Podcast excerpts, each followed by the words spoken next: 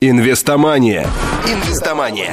Теория и практика. Подробно и без секретов. Для стартаперов, инвесторов и тех, кому интересен бизнес в онлайне. Инвестомания. Инвестомания. Программа выходит при поддержке инвестиционного форума Рунета. mmgp.ru Добрый день, дорогие друзья! В эфире очередной выпуск проекта «Инвестомания» и в студии с вами я, Павел Бор. Сегодня у меня в гостях Денис Гудов, основатель и руководитель открытой мастерской «Класс труда». Денис, добрый день. Добрый день. Денис, во-первых, большое спасибо за согласие дать интервью. Денис, вы занимаетесь коворкингом, насколько я понимаю. Почему такое название? Когда мы начинали э, думать над идеей и в конце э, пришли к тому, что чтобы сделать э, такой коворкинг для людей, которые занимаются ручным творчеством, ручным какой-то ручной работой, да, мы, соответственно, стали думать, как это может называться, и основное, а, из чего мы исходили, это, ну, вот что-то должно напоминать, да, там, либо школу, либо детство. Ну и, соответственно, у всех а, в голове а, сразу всплыл класс труда, которые, уроки которого были у всех в школе, да, а потом мы уже придумали именно написание, да, в котором тоже, скажем так, уже более современное, скажем так, видение, да, вот этого труда, это тоже такое, как бы, настоящее, да, там, ну и так далее, да, то есть вот сначала мы придумали, что это класс труда как вот э, отсылка к школе, а потом мы уже придумали, как это будет написано, и дальше уже э, шрифтовой дизайнер разрабатывал нам э, специальный логотип. Если позволите, обращусь к вашей биографии. Насколько мне известно, вы были инвестиционным консультантом. Да, совершенно верно. Шесть лет я отработал в банке Китфинанс. Э, сначала занимался продажами пифов, а потом работал в отделе по работе с VIP-клиентами, финансовым консультантом. А как произошла трансформация из наемного работника в инвестиционной сфере в предпринимателя? А, из банка я ушел в 2010 году. Пару-тройку лет я занимался, скажем так, на уровне фриланса, продолжал заниматься и финансовым консультированием, консультаци- консультациями по бизнес-планам, бизнес-моделированию, в частности, вращался, скажем так, в стартаперской среде, да, консультировал стартапы различные а, в Санкт-Петербурге, а, помогал своим там различным знакомым, да, в этом деле а, в построении каких-то финансовых моделей, да, для стартапов, финансовых планов – вот. Ну и, соответственно, вращаясь в среде стартаперов, э, можно сказать, заразился вот этим э, делом, э, что свой бизнес и свое какое-то дело – это очень интересный такой челлендж по жизни.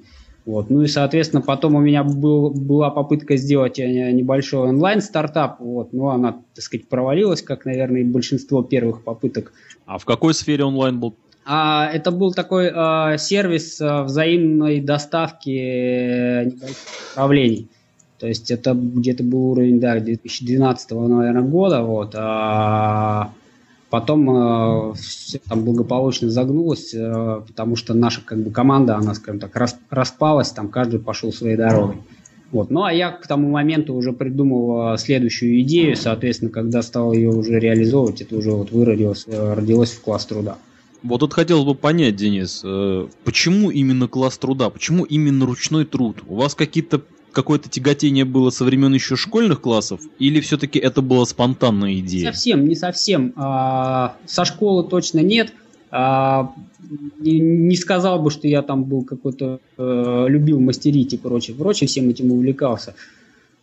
Здесь, здесь два фактора. У меня э, есть супруга, она является совладельцем и моим партнером по бизнесу, да, и мы вместе э, развиваем класс труда. Э, и в какой-то момент она тоже, в общем, оказалась э, там э, закончил работы там по сокращению с, из большой компании, да, а, и, соответственно, тоже находилась, так сказать, в поиске себя. И увлеклась хендмейдом, стала что-то делать там, связанное с тканями, с игрушками, стала участвовать в различных хендмейд ярмарках, базарах, да, и я, в общем, ну, просто был вовлечен с точки зрения того, что надо было как-то помогать, там, привезти, унести, дома стал образовываться вот весь этот такой хендмейдовский, э, скажем так, хлам, да, какие-то там остатки материалов, какие-то э, инструменты там и так далее. Все это стало разрастаться.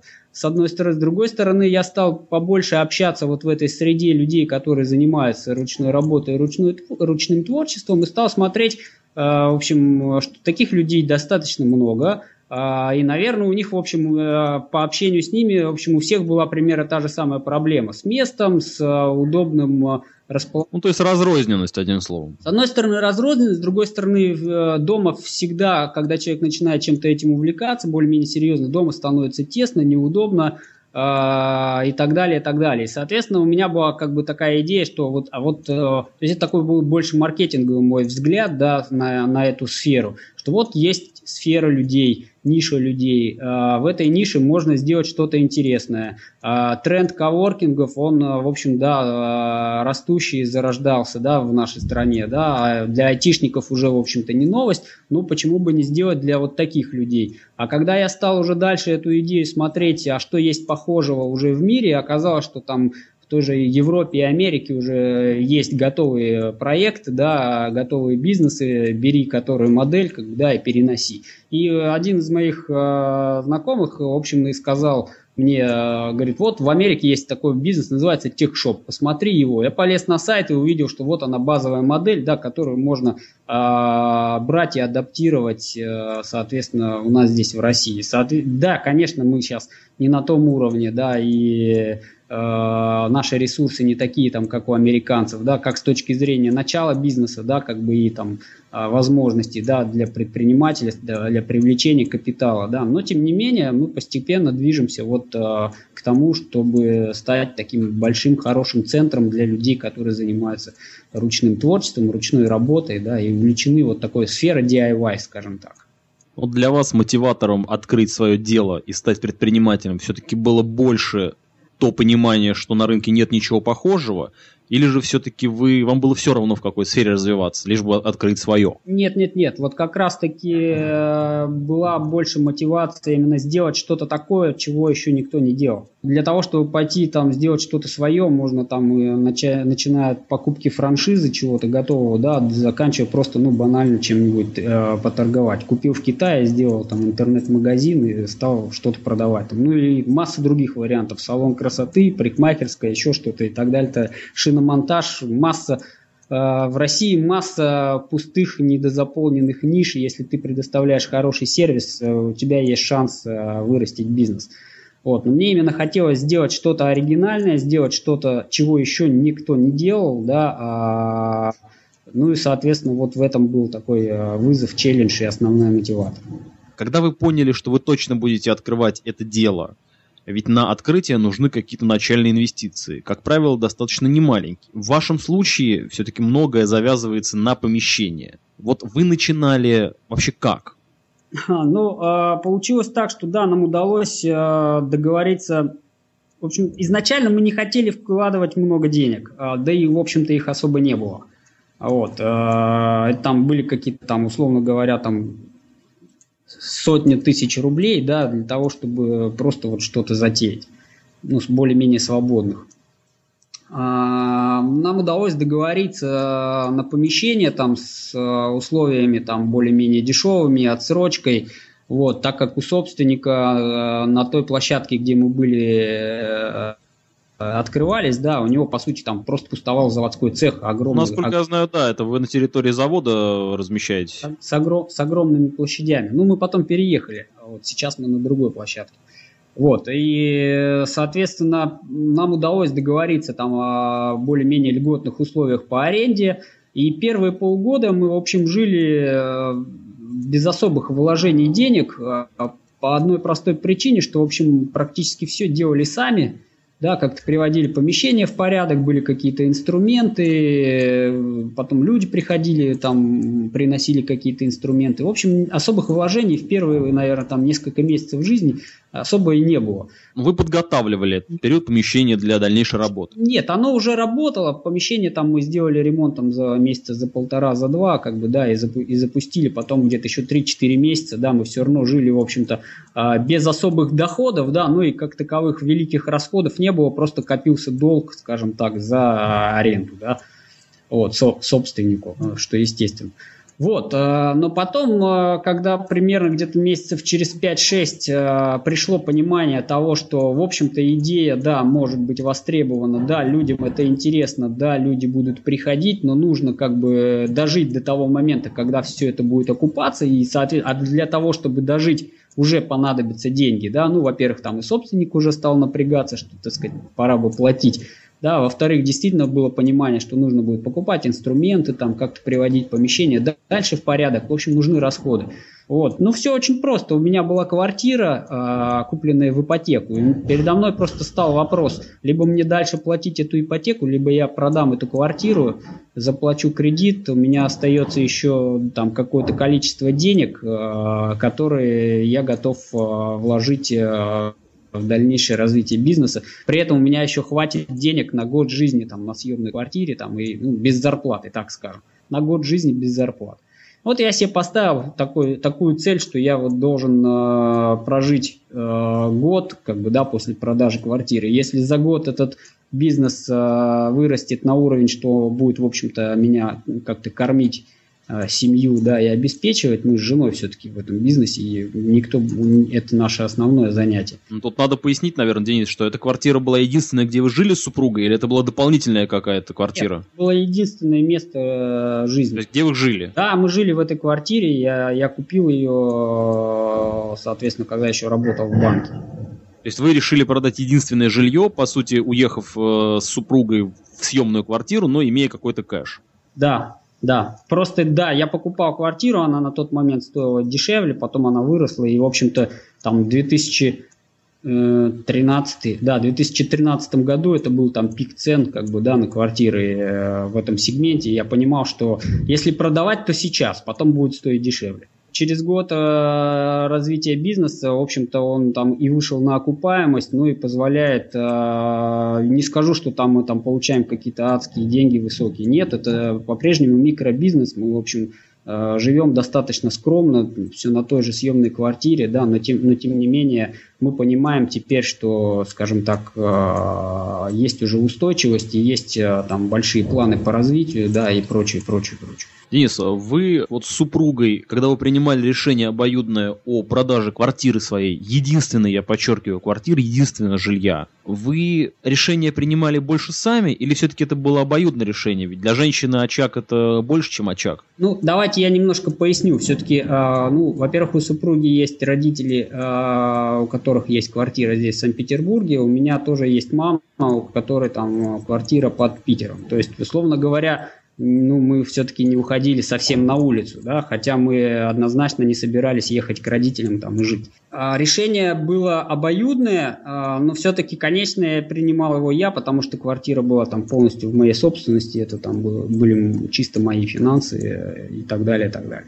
Диса, почему за столько лет работы в финансово-экономическом секторе и наработав наверняка какие-то все-таки более-менее устойчивые связи, вы решили продавать жилье, а не воспользоваться заемным капиталом? А, ну, смотрите, здесь у меня было четкое понимание, никаких иллюзий. Я все-таки с 2010 по 2013 год очень активно и вращался в э, кругах там стартаперов, привлечения инвестиций, да, и с инвесторами общался, да, и с, с стартаперами удачливыми, так скажем, да, которые при, поднимали какие-то инвестиции, и с неудачливыми, которые поднимали инвестиции, потом закрывали проекты, там, или которые не могли поднять инвестиции, и проекты умирали сами собой. То есть у меня не было никаких иллюзий, и я понимал, что э, э, да, можно поднять капитал, э, и на него там как-то развивать бизнес. Но все-таки мне казалось, ну и вообще я стою, в общем, на тех позициях, что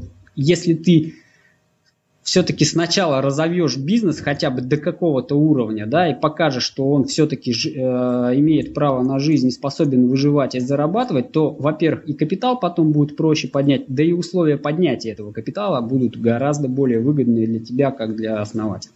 Что на тот период не сработало? Что рынок не принял? А, ну, наверное, тут сложно сказать, нельзя так говорить, что не сработало. Скорее всего, это, это, мы, это мы ошибались. То есть мы ошибались в какой-то части своих предположений, что вот это может быть интересно, а вот это э, не будет интересно. Да? То есть мы предполагали, что будем развивать вот там какое-то направление. Ну, например, направление, связанное с 3D принтерами. А, эта тема модная, да, везде они пишут, э, всем это вроде как интересно и так далее. Но пока... То есть до мастерской вы хотели этим заняться? Нет, нет, нет. Вот именно в рамках а, самого проекта «Класс труда», да, как бы а, проводить, э, соответственно, вот мы проводить, развивать вот эту технологическую сферу, да, связанную с 3D-принтерами, их там самостоятельным изготовлением, изготовлением чего-то на них там и так далее, так далее, так далее. Ну вот, например, тему с 3D принтерами мы, в общем, э, через какой-то момент поняли, что то, что мы, когда мы более э, серьезно поглубились э, уже как бы да в тематику, пообщались с людьми, посмотрели, кто что делает уже на эту тему, мы поняли, что пока еще рано.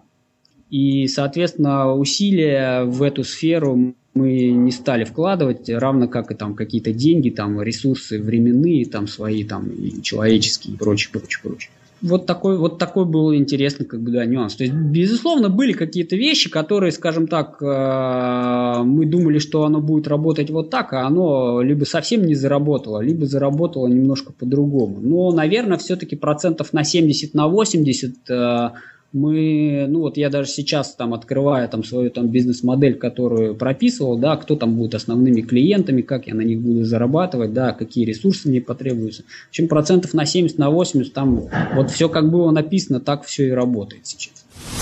Инвестомания. Вот разрабатывая вообще всю эту идею, Денис, вас не пугала та мысль, что в век индустриализации, в век достаточно развитый с точки зрения компьютеризации, вообще компьютеров и всего-всего-всего, человек разучился не просто работать руками, а даже думать об этом. Ну, так э, как раз-таки она не пугала, она наоборот грела, в том смысле, что э, век э, вот этой э, роста технологичности всего окружения, да, а человеку все равно хочется э, чего-то душевного, да, и простого. И человек э, все равно, э, особенно человек, живущий в неком таком замкнутом ритме, да, там, ну, не скажу как белка в колесе, но тем не менее, да, он, в общем, э, начинает действовать по, по какой-то уже подсознательной там программе действий, да, и не задумываясь, что он делает, когда он делает, живет от отпуска до отпуска, да, условно говоря.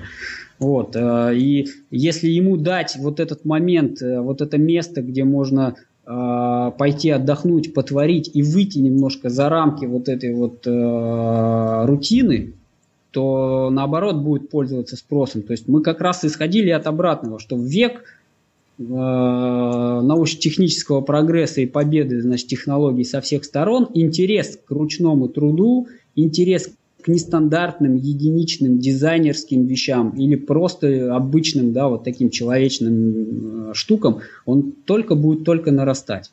В тот период люди сразу поверили или все-таки пришлось завоевывать доверие?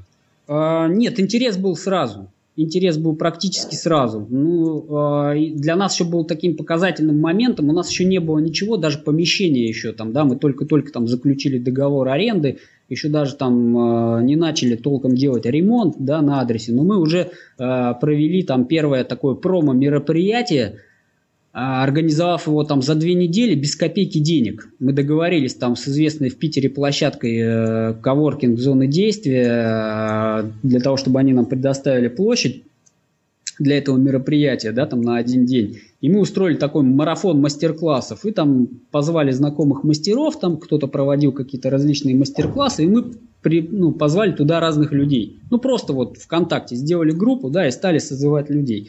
И там какие-то знакомые делали репосты, мы там просили кого-то там из СМИ там, или там из интернет, там СМИ нас поддержать, там репостами, крупные паблики. Очень хороший был отклик, люди помогали, крупные паблики делали репосты абсолютно бесплатно. Мероприятие было бесплатным, мы не собирались на этом зарабатывать. Это был такой промо, что вот мы вот скоро откроем. Протестировать нишу, что называется. Если, ребята, если вам вообще вот вся эта история с хендмейдом, с, чем, с чем-то э, связанным с этим, если вам вся эта история интересна, приходите. Мы тут проведем для вас какие-то мастер-классы, а вы познакомитесь с нами, да, и расскажете нам, что вам интересно. И пришло Э, где-то там за день порядка 250 человек, что, в общем, немало при нулевом бюджете и полутора э, недельной подготовки. То есть это не было мероприятие потоковым, это было так, что вот мы, у нас там каждый час стартовал какой-то мастер-класс, да, там параллельно шло там 5-6 мастер-классов. То есть люди приходили на мастер-класс, у нас все столы были заполнены, у нас была там полная запись, и мероприятие прошло успешно, даже есть там ролик еще на ютубе. Более того, мы пошли с голой презентацией, там на пяти слайдах про наш проект и про идею вот этого мероприятия в компанию 220 вольт, это крупнейший, да, федеральный там э, торговец электроинструментами, и сказали, ребят, вот мы будем такое проводить, но нам как бы нужны там, ну, электроинструменты, условно говоря, дайте на день попользоваться, ну, или как-то поддержите нас там, если есть такая возможность, если вам вообще это интересно. Вот. И ребята, в общем, там, ну, то есть там руководство интернет-магазина, мы там на них вышли, да, через там каких-то тоже там своих знакомых. Э, ну, в общем, все это достаточно просто через контакт, да. А знаешь кого-то из этой компании? Да, знаю, он там менеджером работает. Написал ему, он переслал кому-то, и мы уже там через два дня встречаемся с директором интернет-магазина 220 вольт, рассказываем ему идею, он говорит, да, окей, давайте мы как бы там мероприятие вам поддержим. Они пригласили там своих ребят, привезли нам инструменты, потом подарили эти инструменты в конечном итоге, то есть какой-то первый набор, да, там простых электроинструментов на небольшую сумму, но ребята нам просто подарили вот за идею, что называется. Сняли видеоролик, да, то есть тоже такой контент, который мы, в общем, себе позволить на тот момент не могли пригласить там оператора, снять видеоролик, это все стоит денег. Вот. Ну и была вот такая оказана с их стороны поддержка, и, соответственно, и мероприятие прошло успешно, и для нас это был показатель того, что о, э, тема интересная, люди пойдут, надо только правильно ее дальше развивать, раскачать. Ну и... То есть вы уже тогда понимали, что по сути, собрав достаточно серьезное количество потребителей ваших будущих, даже на безвозмездной основе, уже понимали, что интерес к этой нише, к этой сфере будет превышать ваши прогнозные значения? Ну, превышать, не превышать, э, скажем так, интерес превышает. Тут дальше уже стоял правильный момент, как э, людей, которые пришли бесплатно, да, как все-таки их мотив... монетизировать. Да, при, при, при, чтобы они приходили, платили деньги, да, потому что мы все-таки все равно находимся для обычных людей в сфере развлечений, да, то есть человек там тысячу, полторы, две, три 5, может быть, да, а, всегда у него есть выбор, на что потратить эти деньги, если он решил их потратить на развлечения. И выбор этот достаточно большой, да, в крупных городах тем более. Начиная от банальных кинотеатров, там, боулингов э, и прочего, и прочего, прочего. Да. Если люди семейные и с детьми, то, соответственно, там еще добавляется куча детских историй, э, куда тоже можно пойти и потратить деньги. То есть э, и наша задача задача была правильно э, выстроить вот эту вот э, систему, чтобы люди к нам приходили э, и платили, выбирали нас, и потом возвращались. Готовясь к выпуску, я посмотрел вашу группу ВКонтакте и ваш Инстаграм, и удивительно то, что до сих пор, уже имея какой-то успех у потребителей, у вас до сих пор нет сайта, то есть вы продвигаетесь такими альтернативными, может быть, малозатратными где-то методами. Это ваша концепция, вот лично ваша, как основателя? Изначально, да, мы не хотели делать сайт сразу, э, как э, нечто, что будет отвлекать нас от, э, скажем так, э, ну, отвлекать какой-то какой ресурс, а просто, просто временной ресурс. Сайт нужно как-то поддерживать, там наполнять контентом и прочее, прочее. Группа ВКонтакте была самым простым способом, э, который мы понимали, как ее там сам раскручивать, да, и как через нее привлекать народ и, людей.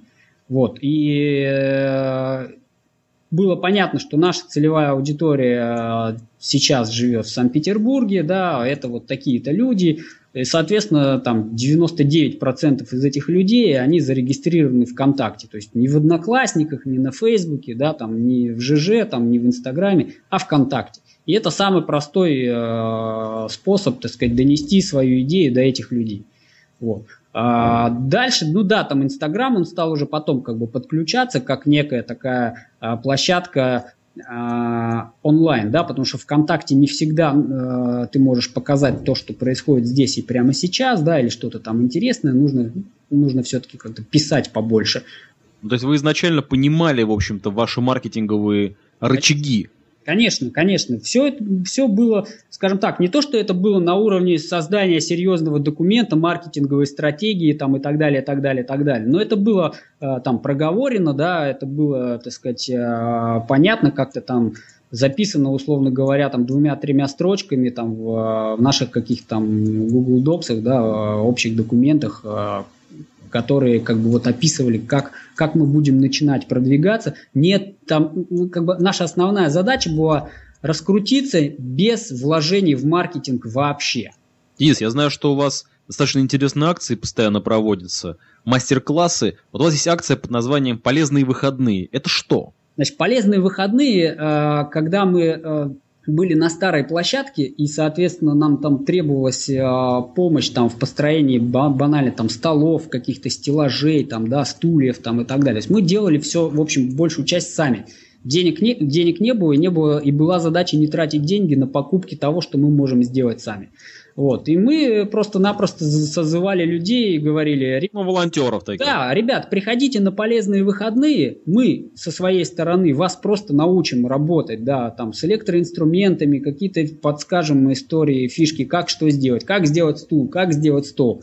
А вы нам помогаете и делаете э, вот, вот эти вещи для как бы обустройства класса труда. Это такая обоюдная полезность. Да, совершенно верно. И, ну, а там, да, мы как бы вас накормим печеньками, напоим чаем, кофе. Как но если вы еще захотите нас угостить, приходите. Ну, вот это да, это было первое такое вовлечение людей, а, построение какого-то комьюнити да, вокруг всего этого, потому что очень важно было вот именно, чтобы люди приходили из-за того, что им интересно, да, а не из-за того, что вот э, вы нам деньги, а мы вам стулья, условно говоря. Вот. А сейчас у нас проводится День дерева. Это, в общем, это, в общем-то, конечно, сейчас уже платная история, хотя стоит там это копейки, да, в общем, по большому счету, там полторы тысячи рублей, там тысячи рублей не такие великие вещи. Вот. Но зато за этот день тоже можно сделать э, уже что-то для себя. То есть люди делают не для нас, а они делают для себя и это уносят домой в течение целого дня. Э, у нас э, на площадке есть мастера, которые помогают воплотить там э, идею человека да, там, в дереве. Там, так же приходят люди, делают кто коробочки, кто ящики, кто табуретки себе, уносят домой, мы их учим, и все, все, все довольны. Вообще идеи мастер-классов, они вообще как рождаются? Это вы с обоюдно супругой, это она, это вы. Как у вас все это появляется? Что-то придумывает э, Тая, моя жена, что-то придумываю я, что-то при, предлагают мастера. Дело в том, что мы стараемся проводить мастер-классы и курсы с людьми, э, которые являются нашими резидентами, то есть э, коворкерами, которые э, постоянно присутствуют в классе труда, в мастерской. А, арендуют здесь места, да, а, рабочие. А, ну, для них это тоже дополнительный заработок на мастер-классе, да, а для нас это вот человек, вот он здесь всегда рядом, мы всегда можем что-то обсудить, что-то придумать там и так далее. То есть это очень крайне удобно. Приходит человек, говорит, слушайте, я умею делать вот это, вот это, вот это, вот, может быть, это было бы интересно там людей научить других, да, потому что не каждый мастер готов делиться и готов учить людей да, или там умеет, или у него это будет получаться, он уверен, что у него это будет получаться и так далее. Многие вещи мы обдумываем, потом, соответственно, придумываем, как это может выглядеть, в каком формате. Это одно занятие, два занятия, пять занятий, сколько это будет стоить, что человек получит на выходе, помимо того предмета, который он сделает, да, какие навыки и так далее, и так далее, и так далее. То есть вот это вот, это уже процесс коллективного такого творчества и обсуждения обязательно понимаю, что потребителям, вашим клиентам, будущим, э, интерес здесь понятен. А вот как вы смогли завлечь к себе на первоначальном этапе именно мастеров, вы платили им? Или это были какие-то обоюдные взаимоотношения партнерские? А, нет, э, мастера, в, мастера, которые проводят курсы и мастер-классы, они однозначно получают за это деньги. Да, э, там условия различные, да, но, как правило, это какие-то там паритетные договоренности процентов, да, там с пришедших людей.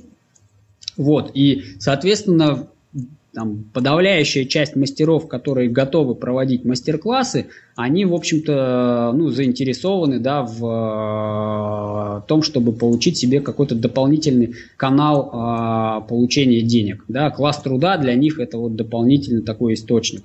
Он может работать в другой, в мастерской в своей, приходить в класс труда, проводить э, какие-то мастер-классы, да, здесь у нас, соответственно, получать какие-то деньги. То есть это работает вот так так, так вот специально, что вот придите к нам, а, проведите мастер-класс.